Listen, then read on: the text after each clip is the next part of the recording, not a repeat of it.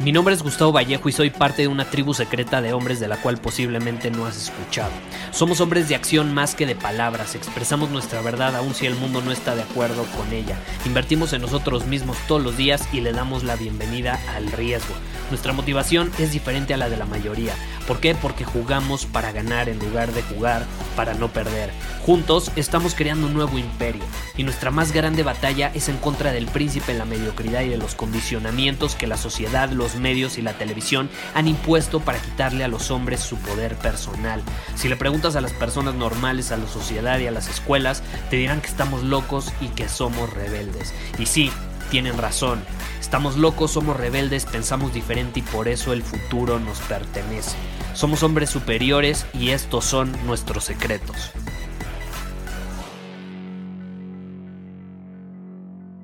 Hoy vamos a hablar sobre las emociones detrás de la procrastinación. Las emociones detrás de la procrastinación. Y no sé si te ha pasado que tienes una fecha límite, que tienes que hacer ciertas cosas en esa fecha límite o en ese rango hasta cierta fecha.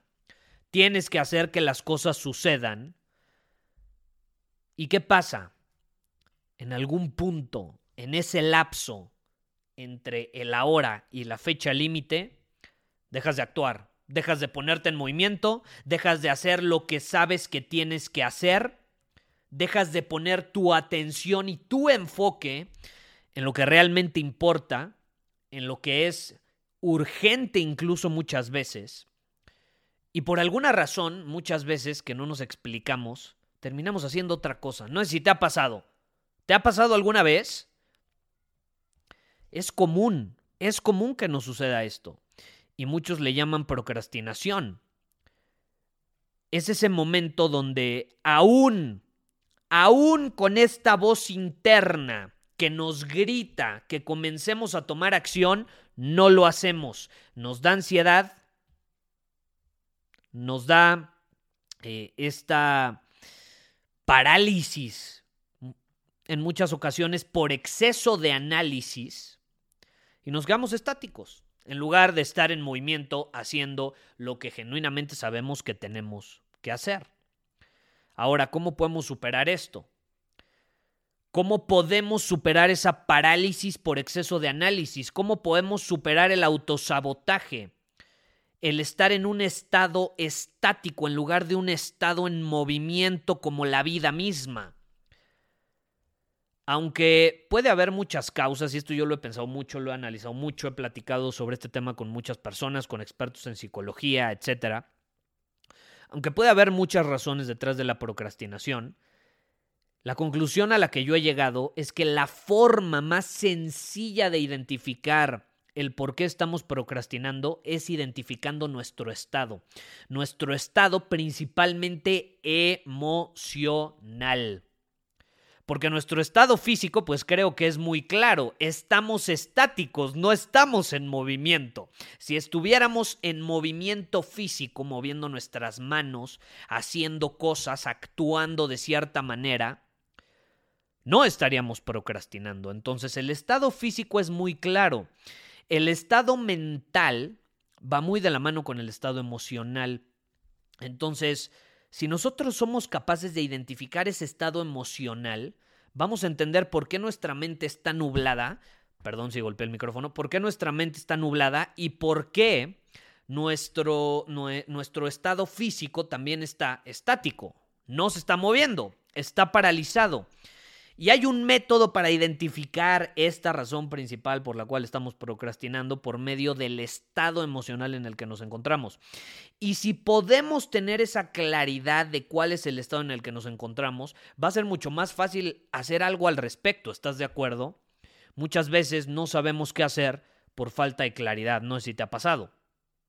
Que de hecho ese es un tema relacionado. Vamos a hablar en un momento sobre la claridad. Pero bueno, el punto es que investigaciones y conclusiones han llevado a esto. Hay cuatro estados emocionales o cuatro emociones que predominan y que nos llevan a procrastinar, o sea, que predominan en nuestro cuerpo cuando estamos procrastinando. aportan ese granito de arena para que estemos más paralizados que antes. Y es lo que les quiero compartir el día de hoy. Les quiero compartir estos cuatro estados emocionales que al final si somos capaces de identificar cuál es el que en mayor medida está influyendo en nuestra procrastinación, más fácil va a ser podernos poner en movimiento y hacer algo al respecto. Entonces, el número uno es la falta de confianza o falta de habilidades. La falta de confianza o falta de habilidades. ¿Y a qué me refiero con esto? Este estado es el que se suele dar cuando, no sé, tenemos una tarea, tenemos una meta, un objetivo y tenemos claro que tenemos que hacer X, Y o Z, pero ese X, Y o ese Z se nos hace sumamente difícil. Es decir, sentimos que requiere más allá de nuestras capacidades, de nuestras habilidades. ¿Y qué sucede? Si nosotros nos plantamos metas y sentimos que son excesivamente difíciles, no vamos a sentirnos confiados a la hora de actuar. Y eso va a terminar provocando que aumenten las probabilidades de procrastinación, porque va a ser mucho más evidente que no vamos a obtener el resultado que queríamos. ¿Por qué? Porque no tenemos las habilidades necesarias para conseguirlo, tenemos pocas habilidades para conseguirlo, y al final, si no cumplimos nuestro objetivo, nuestra confianza se va a ir a la mierda, ¿no? Es como una forma de validar el por qué no confiamos en nosotros. Cuando no confiamos en nosotros es, ok, no confío en mí porque no me creo capaz de hacer X. Y si los resultados validan esa creencia, nuestra confianza sigue decayendo cada vez más. ¿Y qué sucede? ¿Qué sucede? Ojo, este estado suele darse cuando nos queremos comer el elefante de un bocado, cuando nos queremos atascar de un bocado, cuando nos ponemos una meta tan difícil, tan difícil, que obviamente va a ser casi imposible, no digo que va a ser imposible, pero va a ser casi imposible cumplirla, porque no estamos siendo realistas y porque no tenemos claro y aterrizado cuál es el lugar en donde estamos. Es súper importante tener metas ambiciosas, es súper importante plantearnos objetivos que nos van a desafiar y que nos van a llevar muchas veces al límite o más allá de nuestro límite. Pero también hay niveles. Y si ese nivel es excesivamente difícil, no vamos a cumplir el objetivo y no vamos a tener confianza a la hora de actuar y no vamos a poder llegar a ese lugar hacia donde queremos llegar. ¿Por qué? Por querernos atascar. Vamos a poner un ejemplo de esta situación. Quieres ir al gym y vas al gym y quieres cargar 100 kilos de peso cuando nunca en tu puta vida has ido al gym. Obviamente te vas a defraudar. Y si tú te comparas con ese nivel de exigencia que te pusiste, pues obviamente vas, a fracasar. En tu mente vas a ser un fracasado, en tu mente no vas a ser suficiente, en tu mente el gym no es para ti, no, es que el gym no es para mí, es demasiado difícil. Sí, güey, porque intentaste cargar 100 kilos de entrada. Si hubieras empezado cargando 15, 10 kilos, las cosas hubieran sido diferentes. Hubieran sido diferentes. Y empiezas cargando 10, 15 kilos y luego le aumentas a 20 y luego a 25 y una semana después le aumentas a 30 y luego a 35 y así sucesivamente, va a ser mucho más probable que de forma eventual llegues a esos 100 kilos a que si los quieres cargar de entrada. Es absurdo, ¿no? Entonces muchas veces nos queremos comer este elefante de un bocado, pero pues obviamente va a ser muy difícil conseguirlo, va a ser muy difícil que lo hagamos. ¿Cuál es la clave? Y esto es evidente, esto lo hemos platicado mil y un veces. Kaizen es la respuesta. Kaizen. Un paso a la vez. Si nosotros usamos el Kaizen en nuestra vida, es mucho más fácil trascender este estado que nos lleva a la parálisis. Por eso yo hago tanto énfasis en el Kaizen, porque yo soy consciente que si yo uso el Kaizen en todas mis acciones diarias, va a ser muy difícil que yo entre en un estado de falta de confianza o donde yo sienta que tengo pocas habilidades para hacer algo. Y por consecuencia va a ser muy difícil que procrastine. Ahora, obviamente hay que atacar los otros tres estados sobre los que vamos a platicar a continuación. Pero sin duda alguna, este es muy importante y este es un grave error que solemos cometer. Nos emocionamos demasiado y nos plantamos metas, planteamos, perdón, metas sumamente, sumamente difíciles, poco realistas, lo cual nos lleva a procrastinar. Ahora vamos a la número dos, que es la confusión, la confusión. ¿Qué sucede con la confusión? Procrastinamos cuando estamos confundidos. ¿Quién de aquí no ha sentido esta confusión interna que nada más le detona ansiedad, estrés, frustración por no tener la menor idea de qué es lo que se tiene que hacer? Si las metas no son claras, las tareas que tenemos que llevar a cabo van a ser menos claras. Si las metas no son claras, ¿cómo carajos voy a plantearme metas pequeñas para usar el Kaizen? Porque el Kaizen es eso. El Kaizen es, ok, mi meta es comerme el elefante, perfecto. Si yo me como un bocado todos los días, después de X cantidad de días, me habré comido el elefante. Pero si yo no sé que mi meta, o no tengo claro que mi meta es comerme el elefante, pues ¿cómo carajos voy a saber cuánto me tengo que comer todos los días. ¿Qué tal que la meta es comerte? No lo sé. Otro animal. ¿Qué tal que la meta es comerte dos kilos de tortillas? No es lo mismo comerte dos kilos de tortillas a comerte un elefante. Los bocados van a tener que ser diferentes todos los días. Tu estrategia va a tener que ser, tu plan de acción va a tener que ser diferente todos los días. Entonces es importante tener las, metas súper claras. Porque si no, no son claras, las tareas menos. ¿Y qué sucede? Solemos definir de muy mala manera nuestras metas. Eh, ¿Por qué? Porque no son específicas. las, las creamos de forma muy vaga. Muy vaga. De, de forma muy generalizada. Es que quiero bajar de peso. ¿Tú crees que es una meta?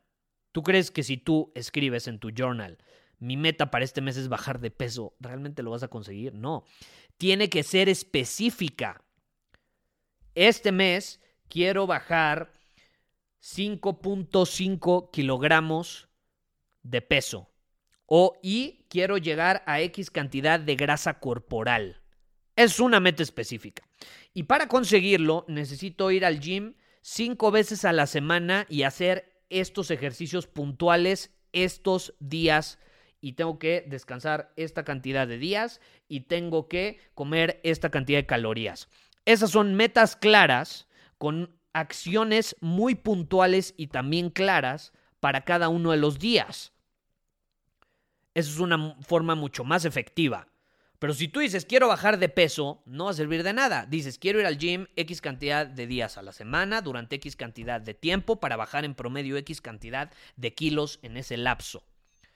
Y lo puedes hacer mucho más específico, como te digo, con eh, el porcentaje de grasa corporal, el número de calorías, midiendo tus macronutrientes, etc.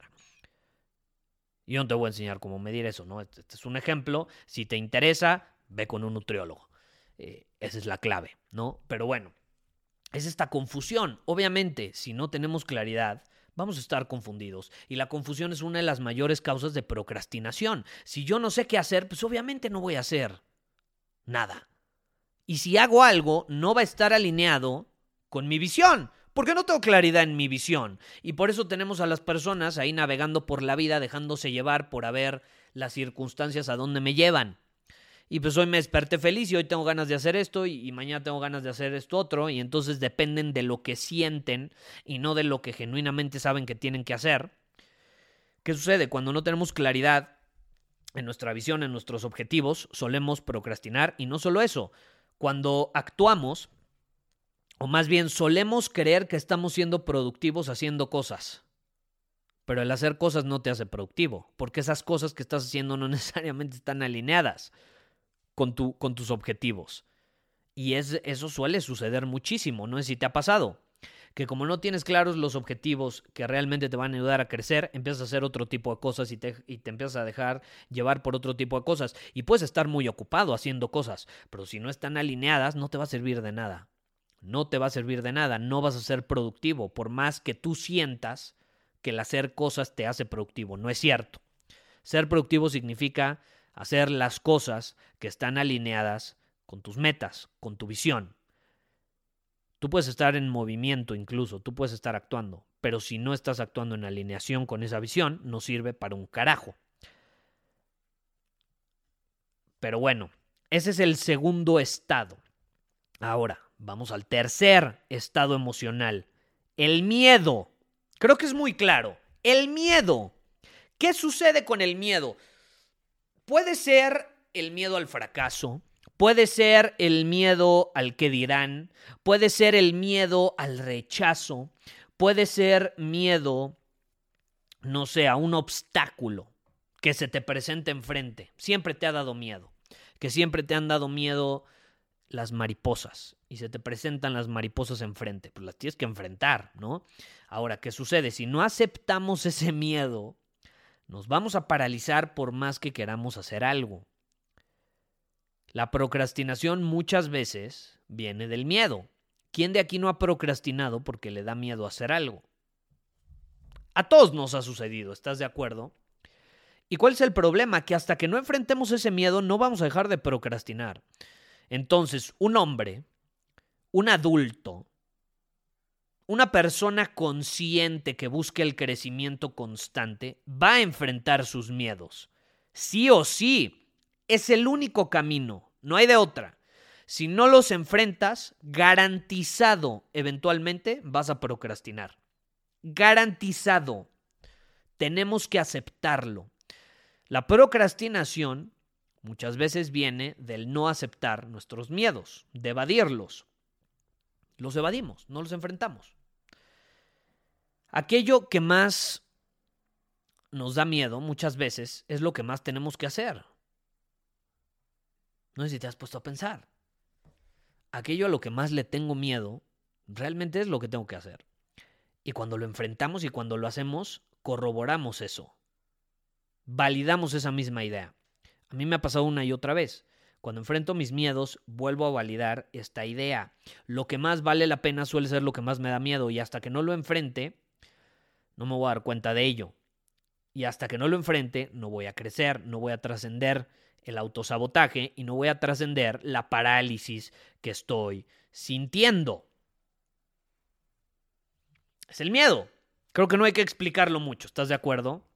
No por nada uno de los valores de nuestra comunidad es decirle sí a la incomodidad, darle la mano a lo incómodo, a lo desconocido, al riesgo. Da miedo, pero nos ayuda a crecer, nos ayuda a estar en constante movimiento, en actuar en alineación con nuestros objetivos. Ahora, vamos al, último estado. Este estado emocional es el aburrimiento. El aburrimiento. Y esta es la realidad. Muchas veces las cosas que tenemos que hacer, ¿qué sucede? Son aburridas. Son aburridas.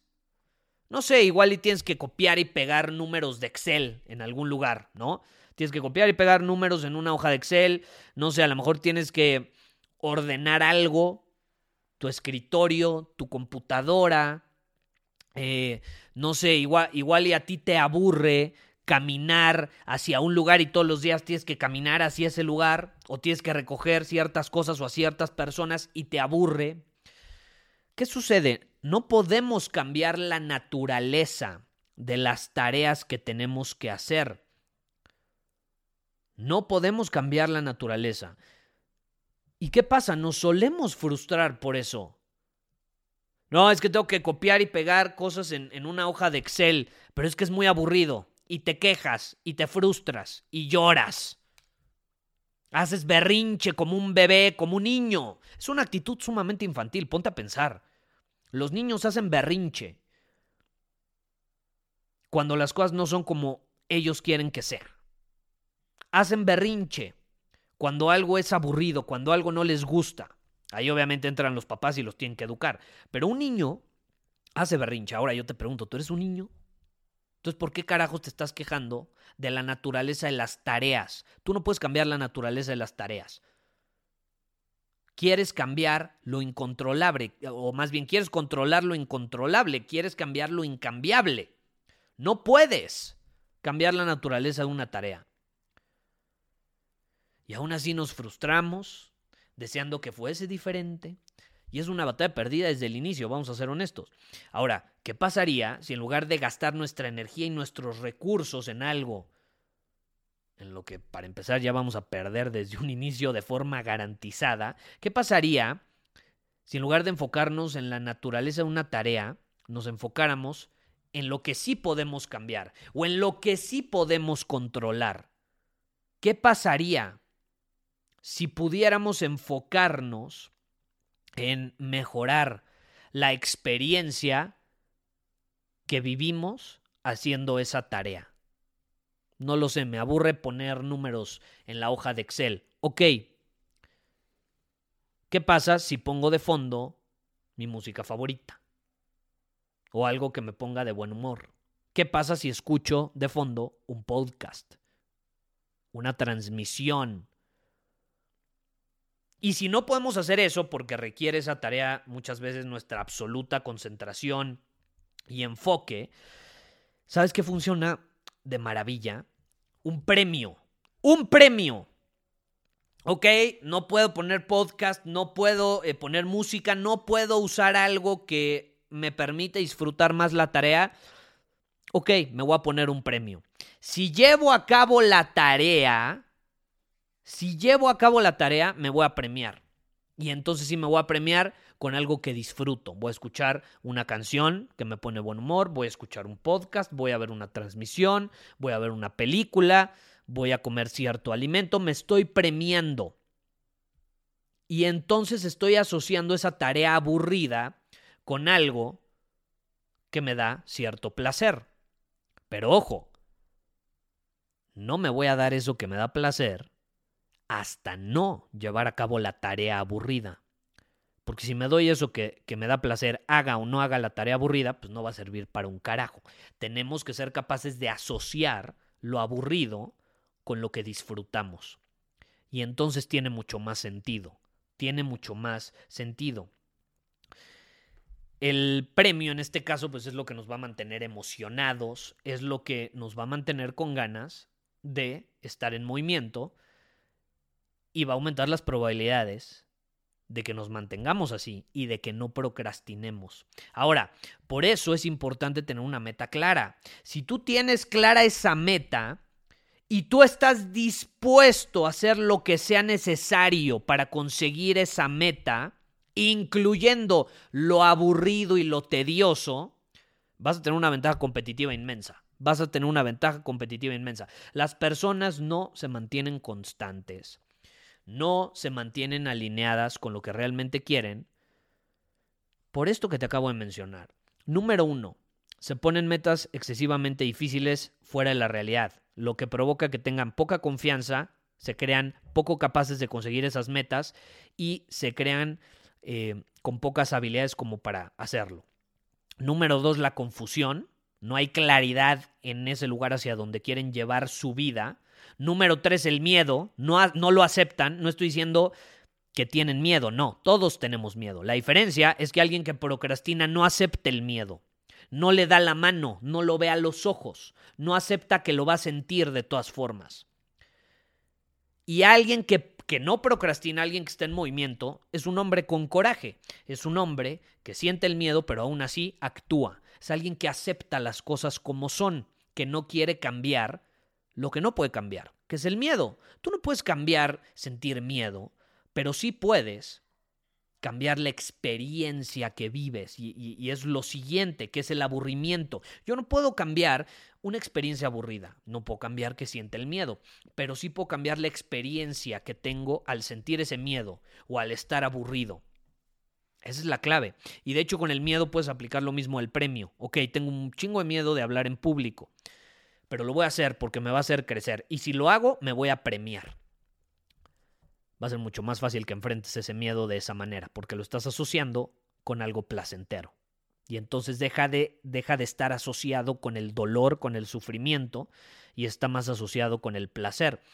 Yo estoy en un punto de mi vida donde prácticamente todos mis miedos los he asociado con cosas que me hacen sentir placer. Y entonces los enfrento sin ningún problema. Sigo sintiendo miedo, me sigo poniendo bien nervioso. Cuando hablo en público me sigue dando miedo. Hay muchas cosas que me siguen dando miedo. Pero como las tengo asociadas con un premio, con algo placentero, lo hago. Y te voy a ser honesto. Para mí el mayor placer es mi visión, es lo que me prende.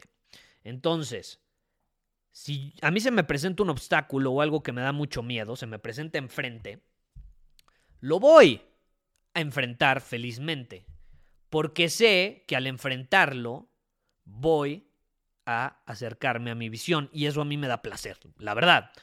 Eso a mí me prende. El saber que al enfrentar un miedo me voy a acercar más a hacer realidad mi visión, a mí me emociona. Con eso es suficiente. Y si no llega a ser suficiente, pues ya le meto una hamburguesa, le meto un buen whisky, una película en el cine, no lo sé, cosas, cosas por el estilo. Tú tienes que conocerte, tú tienes que jugar, pregúntate qué me prende y ya que tengas claro eso, va a ser mucho más fácil superarlo. Pero bueno, básicamente estas son las cuatro emociones que te quería compartir o estados emocionales. Te repito, falta de confianza o de habilidades, confusión, miedo y por último, el aburrimiento. Si tú la próxima vez que estés procrastinando te haces la pregunta, ¿cuál de estas o cuál de estos cuatro estados emocionales son los que más están afectando mi parálisis y mi estado estático monótono? ¿Qué está provocando que esté pasivo en lugar de proactivo? Si tú identificas cuál de estos cuatro es, va a ser mucho más fácil hacer algo al respecto. Y puede ser una mezcla de los cuatro, ¿eh? Pero siempre va a haber uno que esté predominante. Ese es un hecho. Pero sin duda pueden estar influyendo dos, tres o hasta los mismos cuatro en tu estado de procrastinación y ahí es donde tienes que hacer algo al respecto con todos y cada uno de los involucrados. Muchísimas gracias por haber escuchado este episodio del podcast. Y si fue de tu agrado, entonces te va a encantar mi newsletter VIP llamado Domina tu Camino. Te invito a unirte porque ahí de manera gratuita te envío directamente a tu email una dosis de desafíos diarios para inspirarte a actuar. Además, ahí comparto también información que no puedo compartir abiertamente en ningún otro lugar. Y por si fuera poco, como suscriptor del newsletter vas a tener acceso anticipado a programas masterclass y eventos exclusivos que hacemos detrás de cámaras. Simplemente ve a mi Instagram, si no me sigues búscame como Gustavo Vallejo, envíame un mensaje privado con la palabra secreto, repito, la palabra secreto, y de ahí me encargo para que quedes registrado completamente gratis.